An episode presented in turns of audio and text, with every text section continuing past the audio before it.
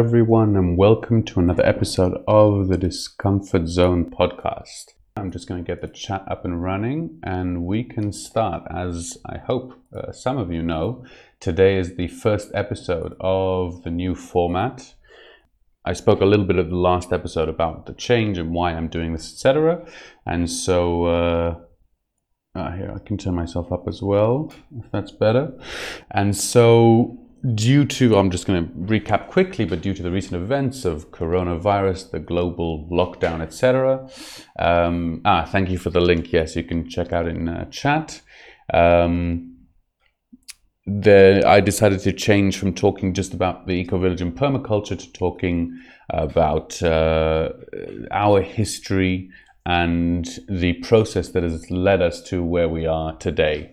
Um, I should say that I uh, have been studying and expecting something like this for quite some time, and uh, most people around me thought I was quite, uh, well, let's say not not not normal uh, in that sense, but uh, it just this theory seems to be proving itself time and time again all over the world, and uh, I feel that what I've learned and what I know could perhaps help some people out there to understand things a little bit better, to see uh, a little bit more of a grand, uh, bigger picture.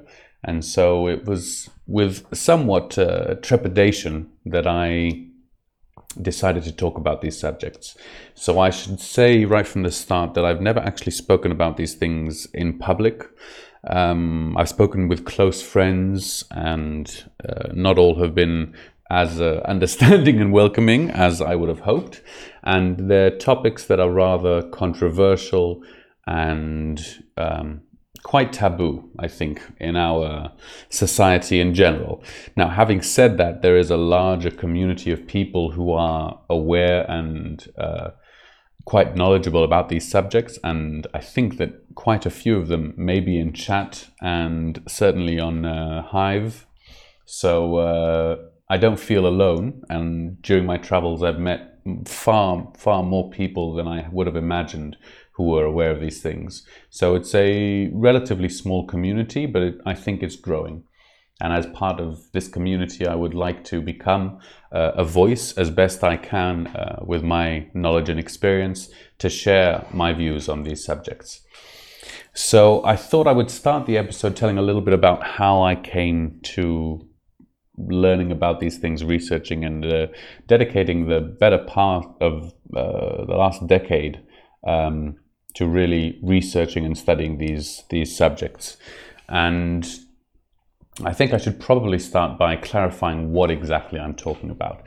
Now, as some of you may know, I'm rather a very big proponent of uh, language and semantics and understanding the meaning of words and the subjective meaning or perception of words. And because of this, when thinking about how to term these theories, um, I had a little bit of uh, different thoughts as to how to talk about it. But in my personal language and uh, when I speak about these things, I do actually use the term conspiracy theories.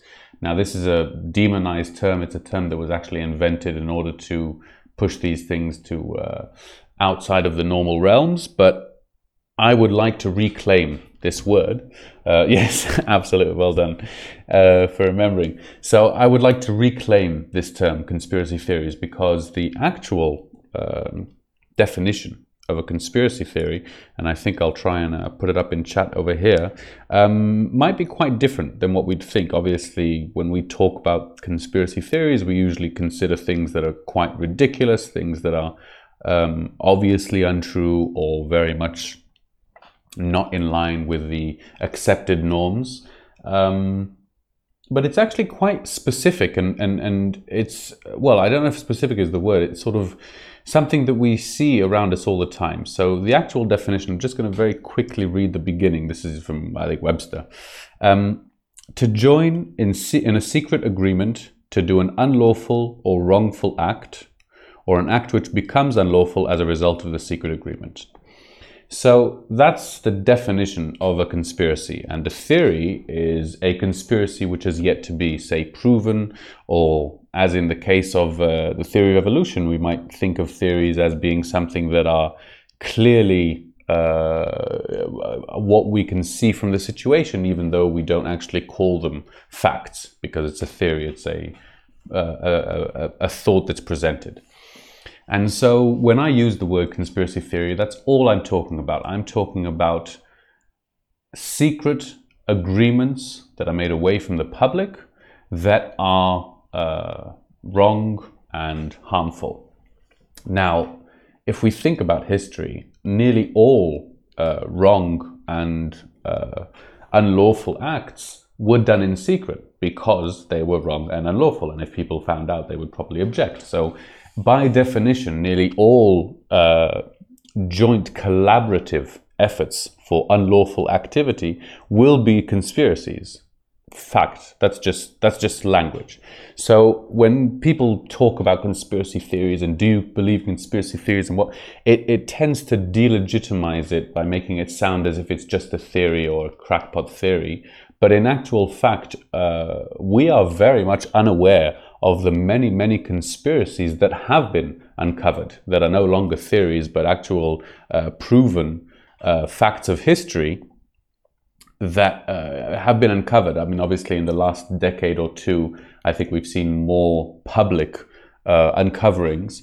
But throughout history, there have been whistleblowers, and the term literally means someone inside an organization which is in secret doing this unlawful activity and feeling morally obligated to, usually at their own risk, uh, um, reveal this information to the public and I mean, just a, a, I think a, such a beacon of this kind of activity lately is uh, Edward Snowden, who recently had a very interesting interview with Vice, if I'm not mistaken, about the COVID lockdown 19s. Uh, if anyone in chat could find the YouTube link, very interesting, very important, I think, discussion because he is a very, very rational, uh, thoughtful, as in thinks a lot uh, human being, uh, Edward Snowden, and he uncovered a huge conspiracy by, at the very least, uh, the NSA, a secret government uh, organization which was acting against the law. Um, and he revealed it at, at great risk. And obviously, I think most of us know the story. If you haven't, please look him up. Uh, either of the films, 4chan or not 4, um, Citizenfour or Edward Snowden, I think Snowden it's called, uh, brilliant films, I think, in my humble opinion.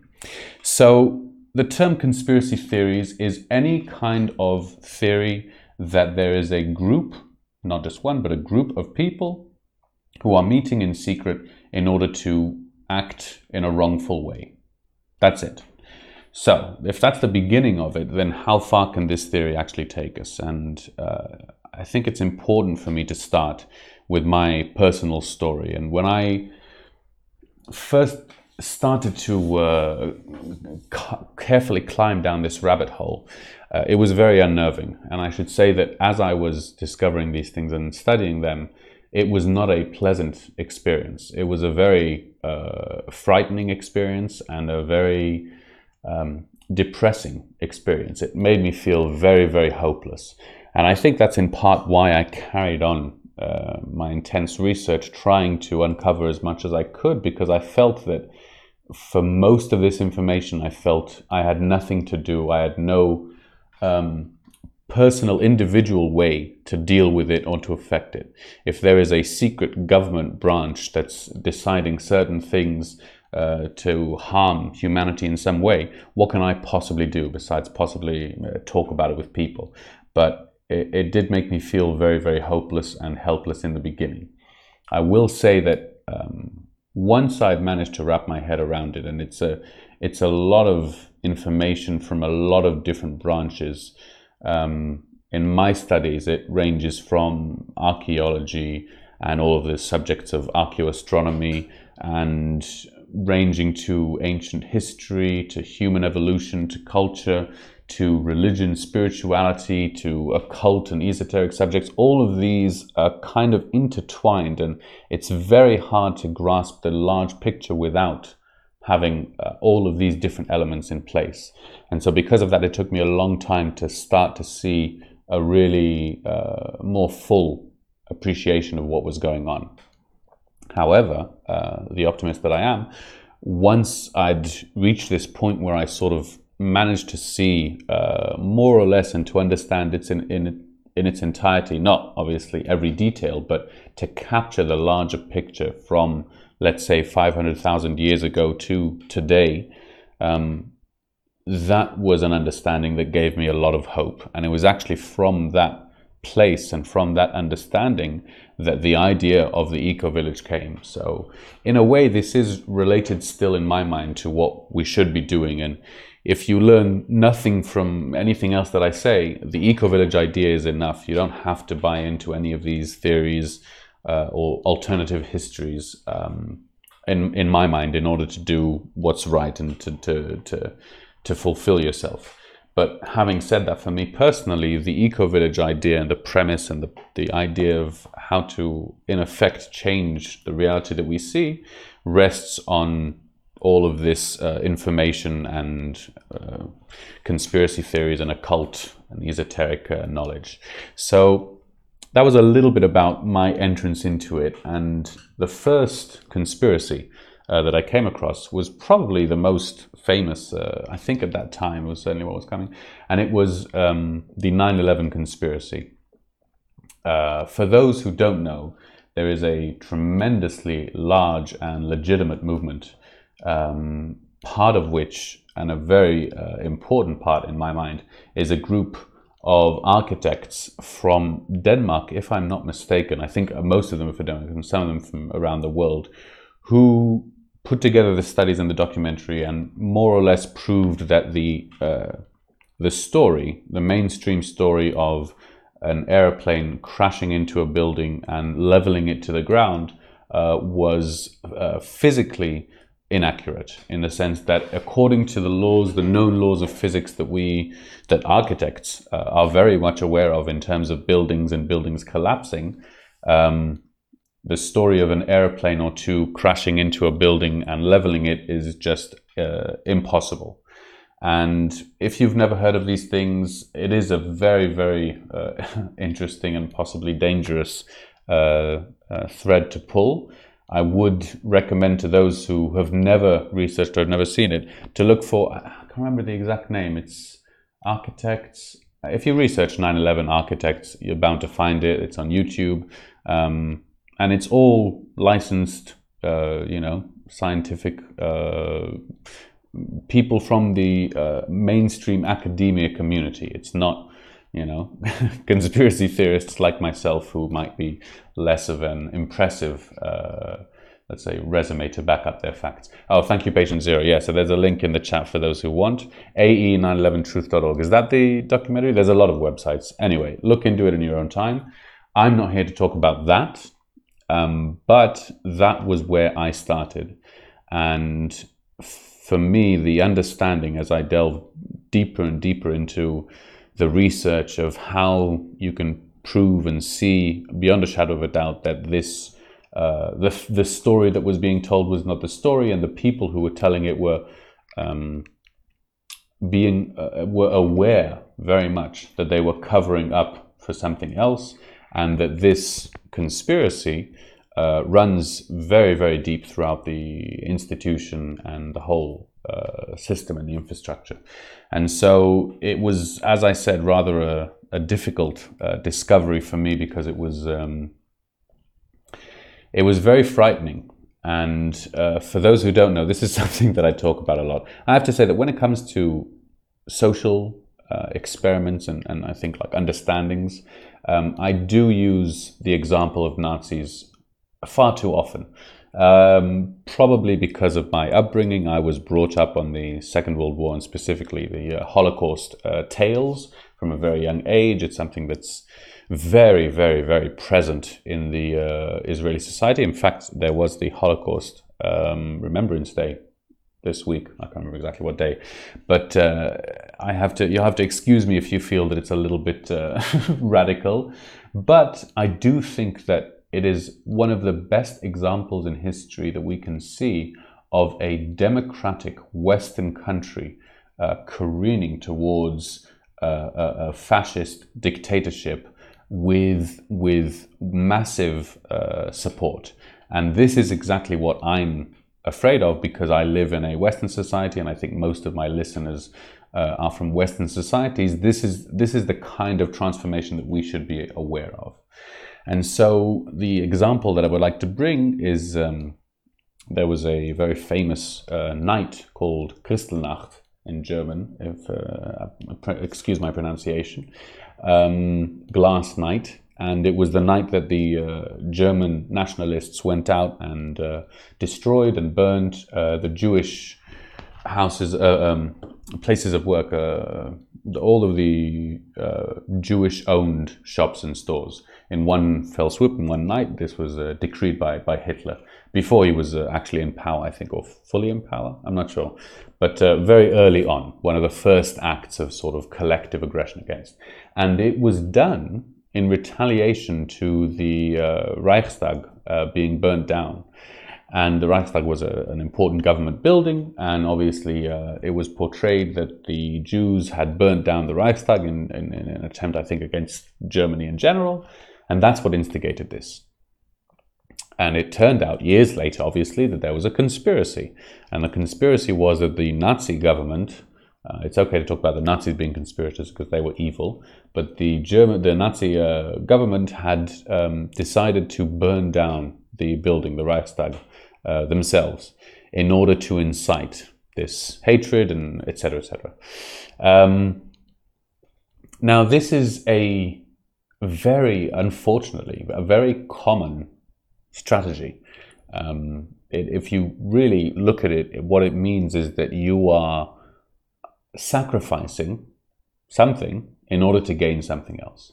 Now, obviously, when that sacrifice is done openly, it's very different. When it's done secretly and overtly to, uh, sorry, covertly, but to to influence the things that people think, the beliefs of people, uh, then it's much more sinister, obviously.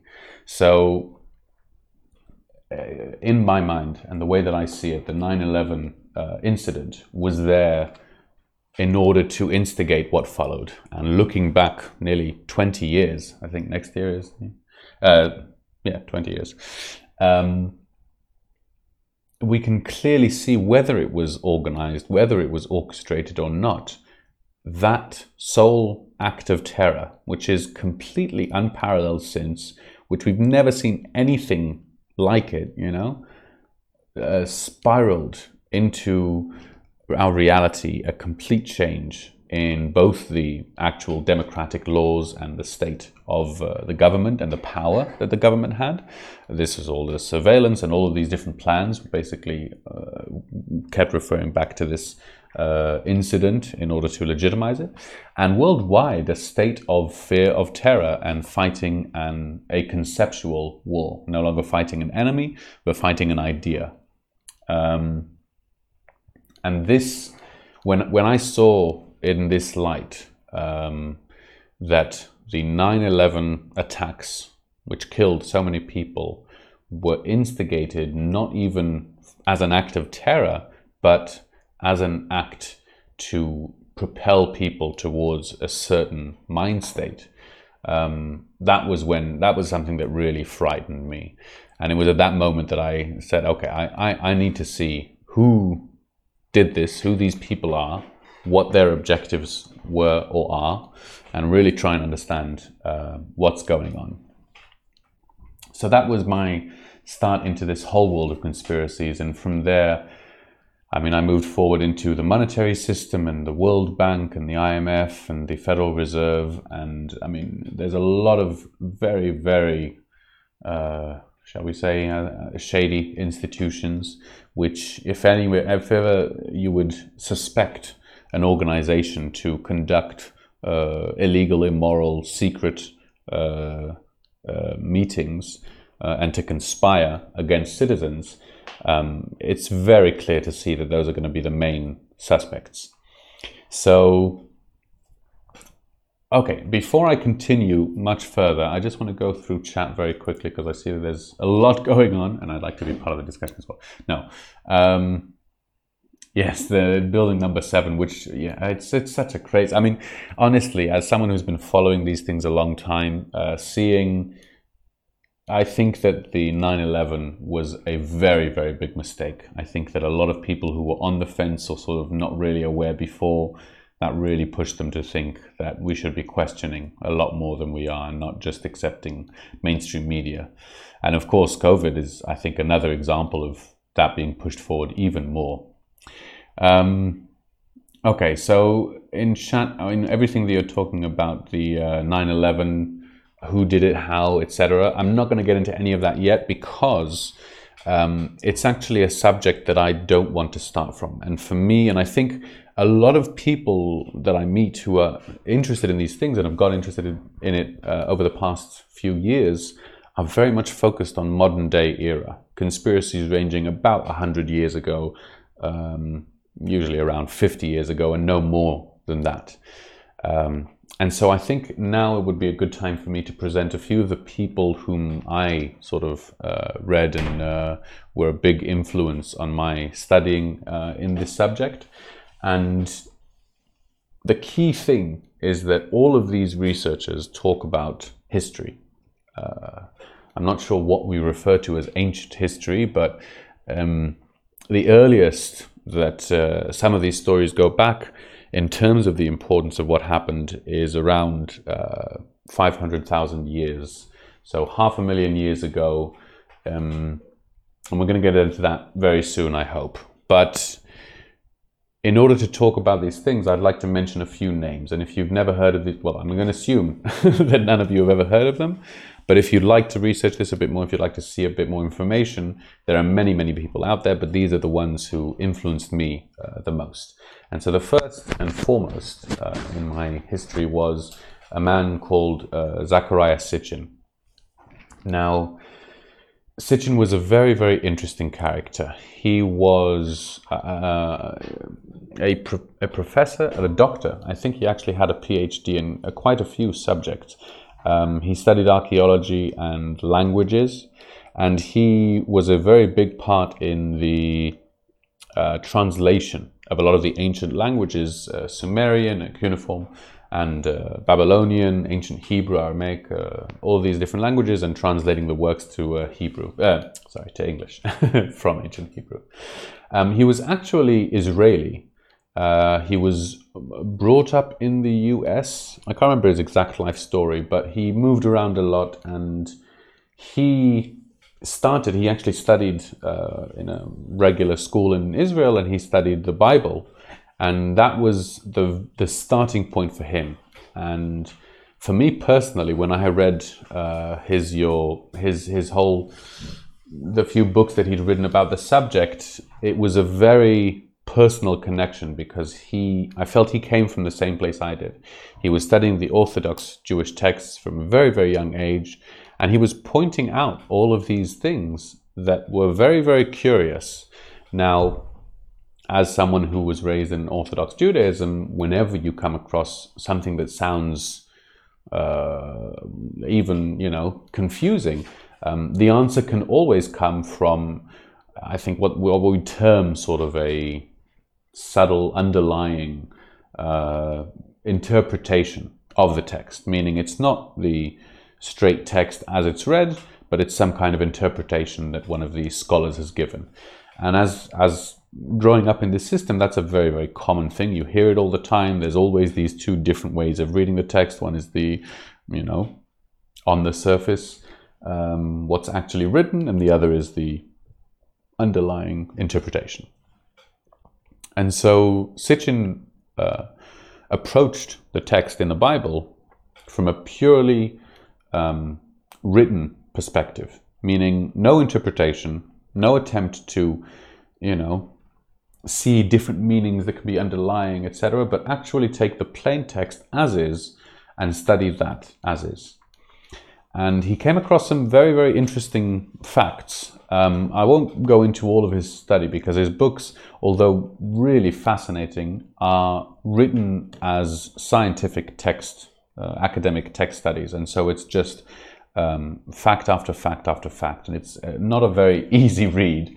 Um, I, I enjoyed it. And I think it is telling a story, but as he goes through the story, he is giving a lot of scientific verification for the things he said, which is obviously understandable given the theory that he's proposing but still, it might be a, a bit of a, uh, a dense read. Um, and so I just want to give one small example, which is the the name of God in the Jewish text. So in the Bible, when I'm talking about the Bible, I'm sorry, I should specify. I'm talking about the Old Testament, and the reason Sitchin um, started doing all of this, or, or, one of the reasons that he could, was that he was a, a native Hebrew speaker, and he uh, spoke not only Hebrew, but he learned also the ancient languages the Hebrew came from. And a lot of his texts, a lot of what he studies surprise, surprise, is about the translations and the origin of words, tracing them through different ancient languages and, uh, and, and seeing uh, the meaning of the words that way.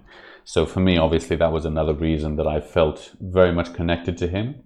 And so one of the best examples is the name of God in the Jewish uh, religion. And God in the Jewish religion has many, many names. It said, I think, 72 um, as a you know definite answer, but one of the names that he's given, or he, she, it, is uh, gods with a plural s, and in Hebrew it's quite uh, unmistaken because it's uh, the, the, ending in Hebrew is two letters, yud and mem together. It makes a sound im, and so El would be the uh, God. Eloha is another name for God, and then Elohim is the plural of Eloha, of one God.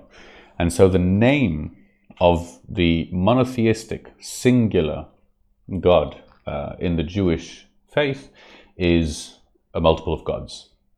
And you might say, well, there's a lot of interpretations for that. But the sentences in the beginning of the Bible actually use the verbs in the plural uh, sense. In Hebrew, you conjugate a verb to be plural or singular. And so you can clearly see that the verb is continuing this plural uh, language. And so that's something that was very, it was instrumental in my understanding and my development because I had been reading these texts from a very, very young age. Or I should be, I should say I was read these texts um, and then went on to read and then studied and then passed tests and has have been living these texts. I can you know, obviously I'm not memorized the whole thing, but I have memorized quite a lot. And over the years, I've never thought about it being plural. Never.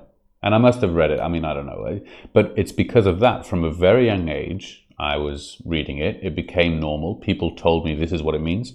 And I never questioned it. I never went back and was never able to read it with fresh eyes until this man who uh, whatever was was a rather random person for me to come across was writing in this book saying you know have you ever noticed or why is it that the god is actually called gods and not the god as he is referred to in every other place from then on so the only uh, place where he's mentioned with the verbs as plural is in genesis so it's it's very very curious I won't go into it right now as to what it means, why it is, etc.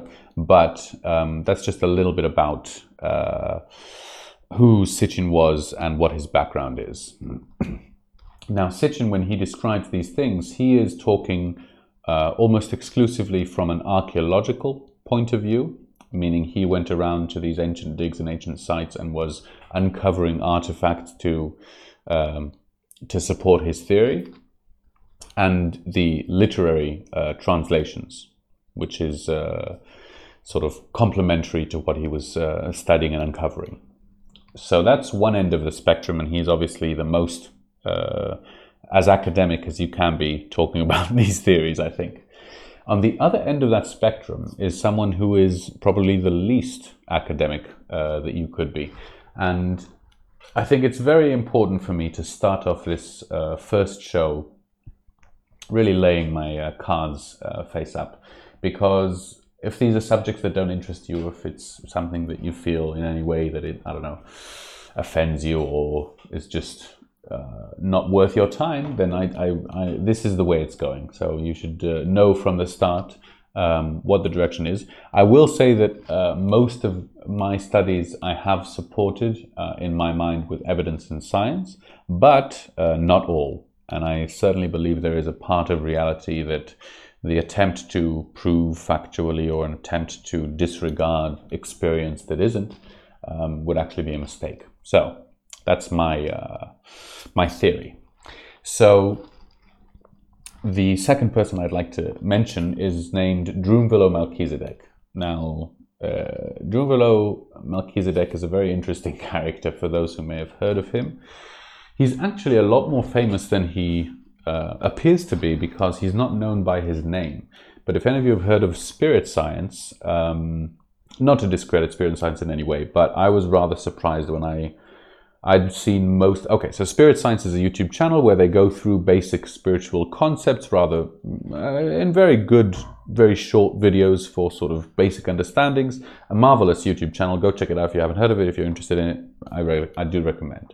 But I was a little bit upset when I learned that I think most of his early videos, the first 50 or so, were word for word um, quotes from Drunvalo Melchizedek's book. And, you know, I'm not going to go into any kind of plagiarism or anything like that. Uh, he does mention him by name, uh, Melchizedek, a few times. And I, I wouldn't say that he's, you know, completely in disregard to it. But I was very much surprised when I saw that he was literally reading out a lot of sentences from the book. I was reading the book and I, I recognized the sentences because they were exact quotes. So, if you've seen Spirit Science, if you know anything about it, if you enjoyed it, uh, I would recommend go checking out uh, Drunvalo Melchizedek's book. Uh, the book that I would recommend, and I actually uh, found it online, is called uh, The Secret to the Flower of Life, right? The Secret Teachings of the Flower of Life, sorry. And in that book, he covers in, it's sort of a two part book, it's around 400 pages in total. He covers the whole spectrum. It's, it's, it's an amazing read. Now, when you say, okay, well, what are his credentials, etc.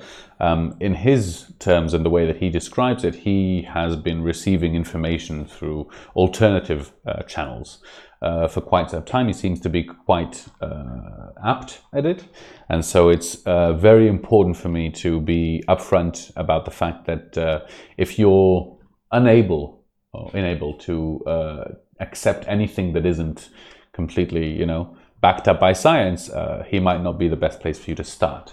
But for me, well, I should say that for me personally, I was reading his book while I was experiencing a lot of these things. And in fact, um, after I would experience, I would read his book, uh, in his book, and read about the thing that I just experienced. So it was a very, very personal um, experience for me that was backed up by my reality. So uh, I, I, had a very powerful connection. It's very well written. I think it's very interesting and important information. And he doesn't talk as much about the archaeology and the language, although obviously he does a bit, but he talks a lot about uh, sacred geometry and the um, the ideas and the concepts of sacred geometry have been used in humanity, I would say, far more in history than we see it in uh, present day around us. So he talks a lot about um, the spiritual side of things. And although he speaks as well about an, a history of humanity, um, it's an alternative history to Drunvalo Melchizedek, which those two stories seem to be telling very different uh, narratives. And that was rather confusing for me, A, to understand, to put it together. Um, and I think it's it's very uh, interesting that the next person I'd like to present, the researcher that I like, was actually he was named uh, Gerald Clark, and he is the person who helped me to uh, knit these two theories together and to see uh, the dual-sided narrative that seems to be very disconnected, and yet if you can see the pieces and how they work together, they can be completely complementary. And uh, in in my mind, at least, I view these two theories as being uh, equally not only valid but actually occurring at the same time. So we'll get into that, I think, a little bit. But all of this is uh, going to be a bit further down the road. I just want to give a brief overview of the people and if you'd like to check out any of this, then some names uh, for you to look into it. So Gerald Clark is another very interesting character. He was a fighter pilot. Um, I think he was actually in a, he was a combat pilot, but I think he flew helicopters and he eventually, he was actually a medic. So he flew combat uh, helicopters for the medics. Anyway, he was an elect. He is, I should say, he's still uh, publishing. He's an electrical engineer, and he studied a lot of these things. And he, I mean, he's he studied uh, structural integration or Rolfing for those who know, and he's a very very interesting character. He's obviously uh, gone through a lot of different subjects, but he eventually came across this the monetary system and a lot of the medical system. His son actually has a rather um, rare genetic uh, disorder, and I can't actually remember the name, but he that started him also on this journey, um, both of understanding the human body and our brain's uh, electromagnetic frequencies and how our spine and all this fits together, both with structural integration, but also carrying on to a more spiritual application and understanding of, I mean, a lot of different things. He talks about how posture can affect mood and how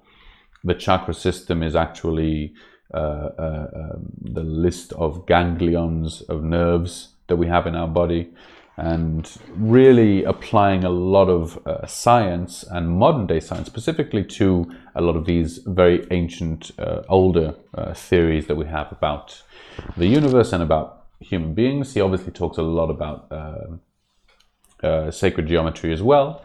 And for me, his real, um, real, I think, gift and what I took from him the most was his ability to see and connect uh, these different narratives. For example, one of the very, very important big researches that he did, conducted, was to um, trace the different gods uh, in different cultures throughout history. And so the uh, Sumerian gods to the Babylonian gods to the Egyptian gods to the Greek gods to the Roman gods, all of these different gods seem to be, or in my mind are, actual, uh, the same characters being passed on through cultures, uh, changing both in names and language, but still maintaining this, uh, this identity um, which is a very interesting concept in and of itself, and uh, I hope we'll get to that later. It's it's actually I think rather accepted to a certain degree. Um, we see it with the Roman and Greek um, pantheon uh, most easily, but uh, that's because most people don't know about the Sumerian pantheon. So I'm hoping that we'll be talking about these things uh, later on in future episodes. But that's a little bit of an overview of who Joel Clark is. Again, if you want to check him out, he has a YouTube channel.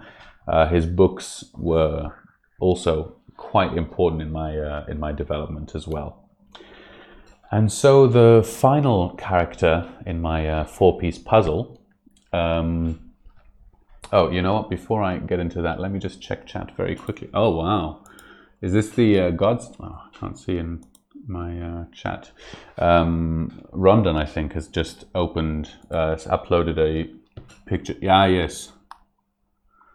So let me see. First Hermes, Stellar Theology, Yahwehism, Enoch, Noah. Well done. So this is a list of the religions and the. But it's not deities, I think. This is. Yeah, the religions and the. Uh, uh, what is the term? Sorry sort of the, the scholars or the important uh, people. Wow, very, thanks for that, uh, Rondon, for sharing that. So that'll be in chat um, for those of you who are seeing. Yes, yeah, I get, then I had to open it. Um, ah, hang on, let me just go. Ah, yeah, so that's the attachment. So uh, this is this is um, this is very interesting in seeing the different relation um, religions and the different connection. But this is a very very compre comprehensive list and it goes through the different continents as well. With a lot of these deities um, from the Sumerian pantheon, they seem to be geographically a lot closer. And uh, I think there is a reason for that. And the, basically, I mean, it's a rather specific tale which involves, let's say, um, the Europe of today, which can be traced back to these, you know, cultures that are around the Fertile Crescent and the Mediterranean. Um, a little bit for, for those who don't know, that's the uh, even according to the mainstream academia, that's the you know the cradle of our civilization, and obviously that's a very uh, European uh, perception of it because it, it, makes a lot of sense. It's in the center of the world map, so how couldn't it be? But definitely, there is a narrative that I followed through, which is speaking of a specific group of deities to that area. However, as is uh, the case in many things, there is the Asian counterpart, the South American counterpart, the uh, Indo Valley uh, counterpart, etc. So there are these different groups, and we'll we'll talk about some of them.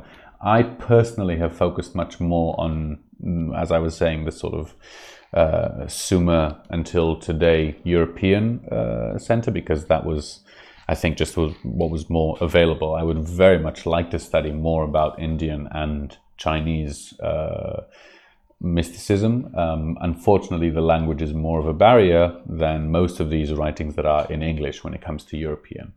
So that's the reason and I apologize for my uh, lack in anything else. Um, oh my gosh, the that's been going on so quickly. Uh, I'm going to try and catch up with that as we go, but I'm just going to carry on because I can see it's already quarter to. I can't believe it. We're, we're halfway through. Okay, so this first episode is going to be a little bit about what's coming. I was hoping to get to human evolution, uh, ancient civilizations, but we'll save that for next week, I think. So the final, uh, so let me just uh, let me just carry on with this. Um, Ah, yeah, the evolution of religion. Yeah, yeah, yeah. Wonderful.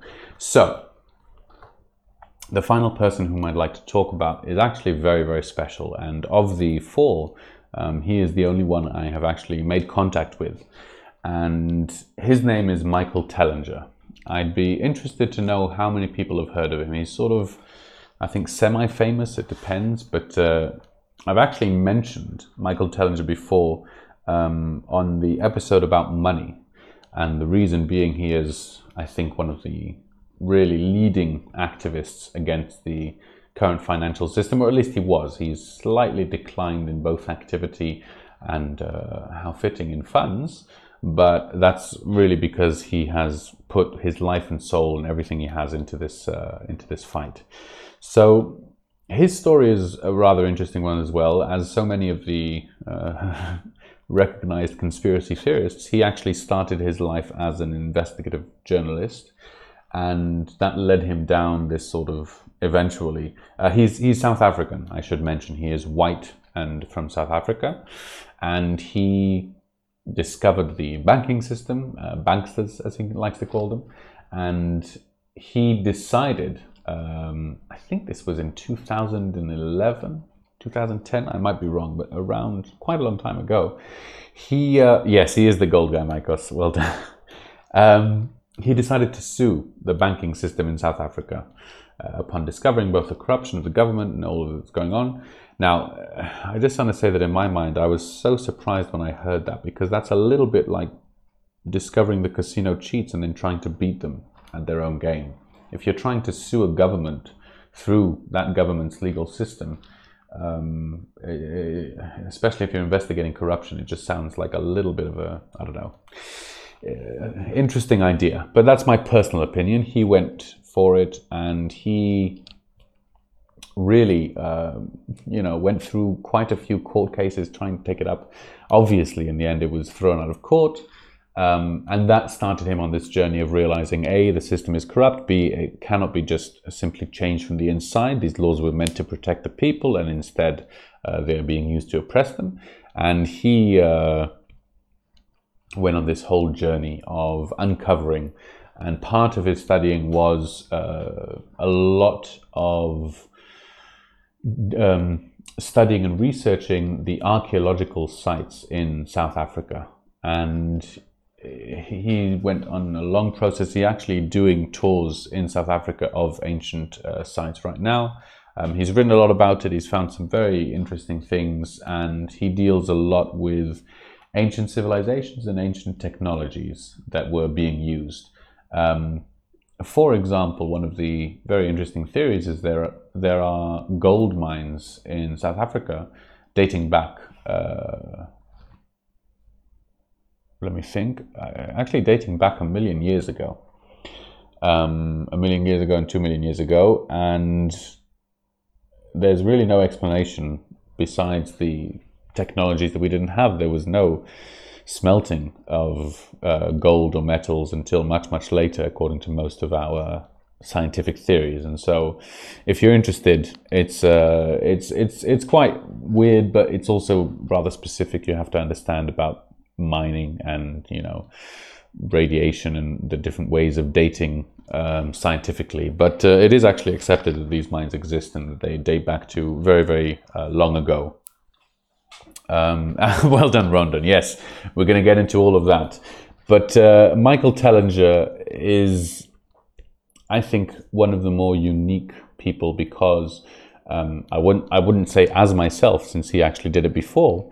Um, he went on after doing all of these things and researching and trying to get the words out. He actually started. Well, the first thing was that he started a political party in that was running in the South African government called the Ubuntu Party. I've mentioned uh, Ubuntu in that episode uh, in that episode, and that's the term that he uses to describe all of this new way of life. It's the name of his uh, book, uh, Ubuntu Contributionism, and he was running. I think uh, I think it was like two terms that he was trying to run. So it was eight, uh, I don't know, four years, and then like the fifth year he was running again. Um, I think they went twice. They didn't get many votes uh, at all and they poured a lot of money into it and obviously they have no funding so it was you know it was uh, there's a lot of these stories where you see people who are really good and trying to do good uh, just not get anywhere when they try and do uh, work with the system it's very sad and i've seen it happen too often but that was what um, really took a big toll off of him uh, out of him and he uh, changed his activities and he had to downscale and downsize a lot of the things that he was doing. But following that came a very interesting idea, which actually predates the eco village. And I think, obviously, it's not the first time that someone conceived of this, but the idea was called One Small Town.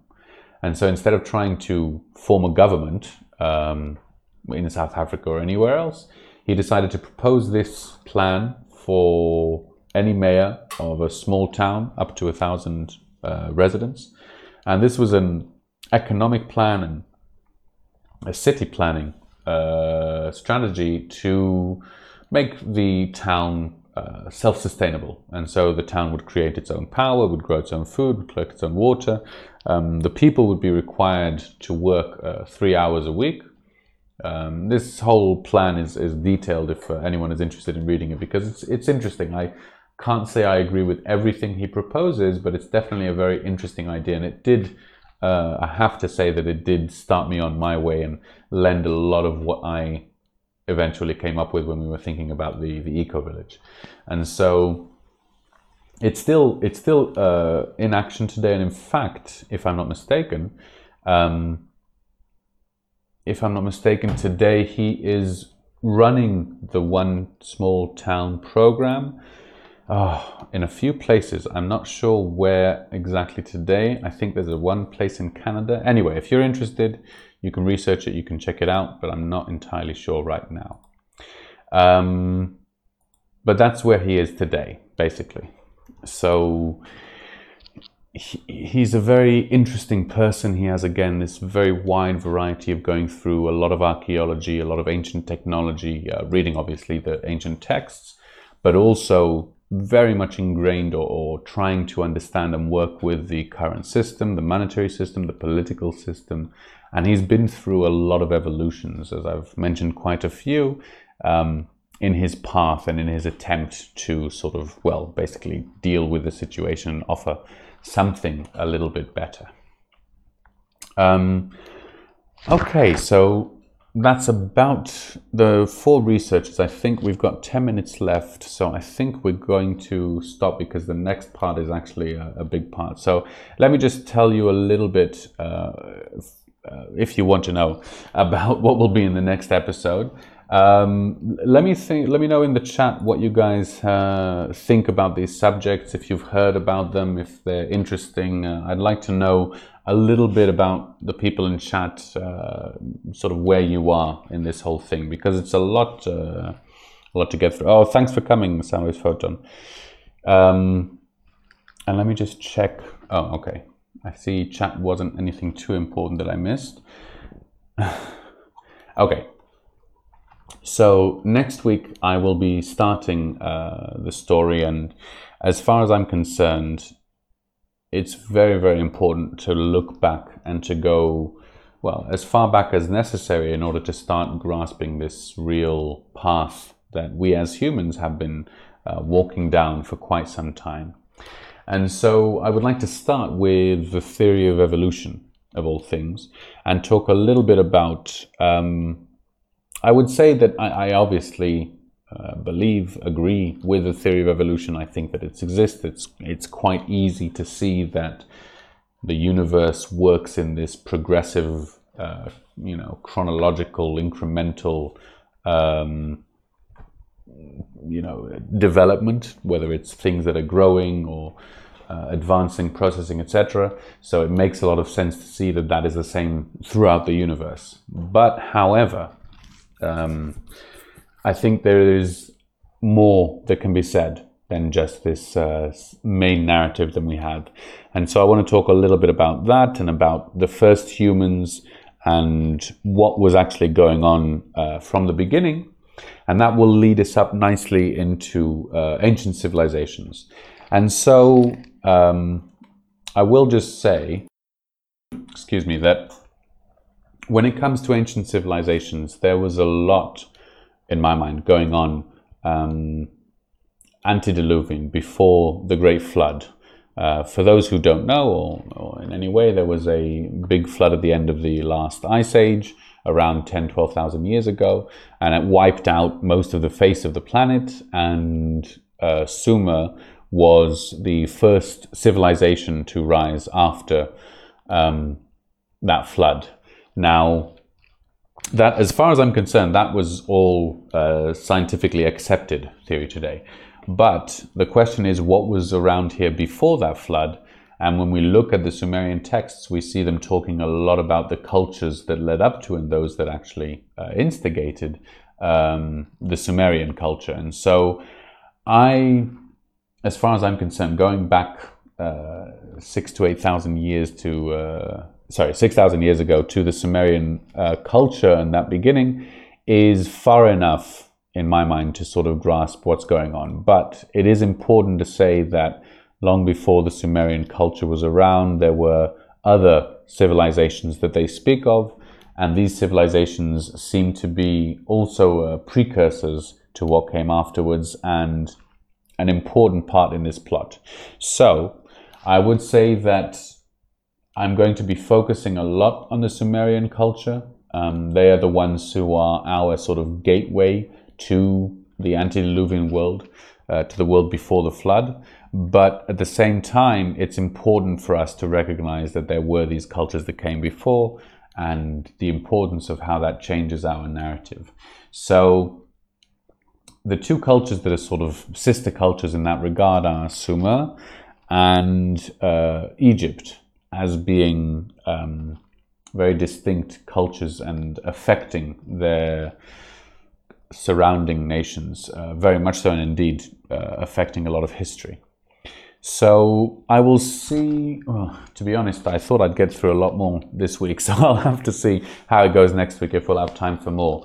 Um, yeah, if you want, if any of you are on Hive or anywhere in the chat, if you've got any subjects that you have heard about or that you'd like me to talk about, please feel free because I'm.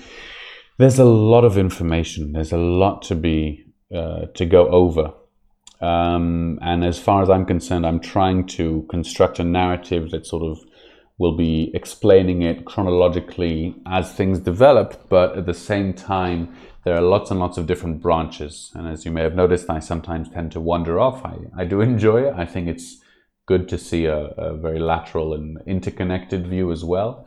And so, if you guys can point me in any direction, then uh, that would be great.